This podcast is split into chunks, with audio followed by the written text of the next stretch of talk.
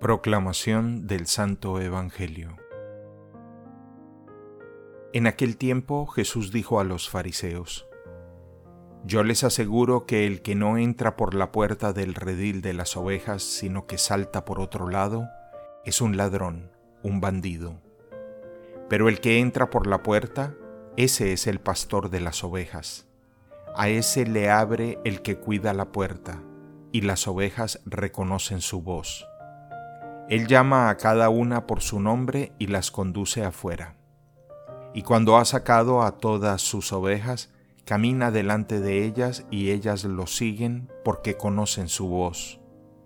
Pero a un extraño no lo seguirán, sino que huirán de él porque no conocen la voz de los extraños.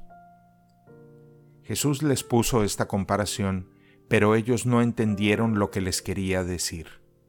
Por eso añadió, les aseguro que yo soy la puerta de las ovejas.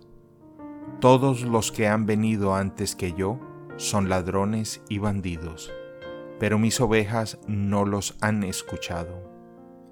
Yo soy la puerta. Quien entre por mí se salvará.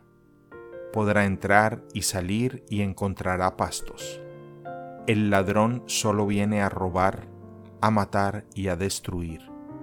Yo he venido para que tengan vida y la tengan en abundancia. Palabra del Señor.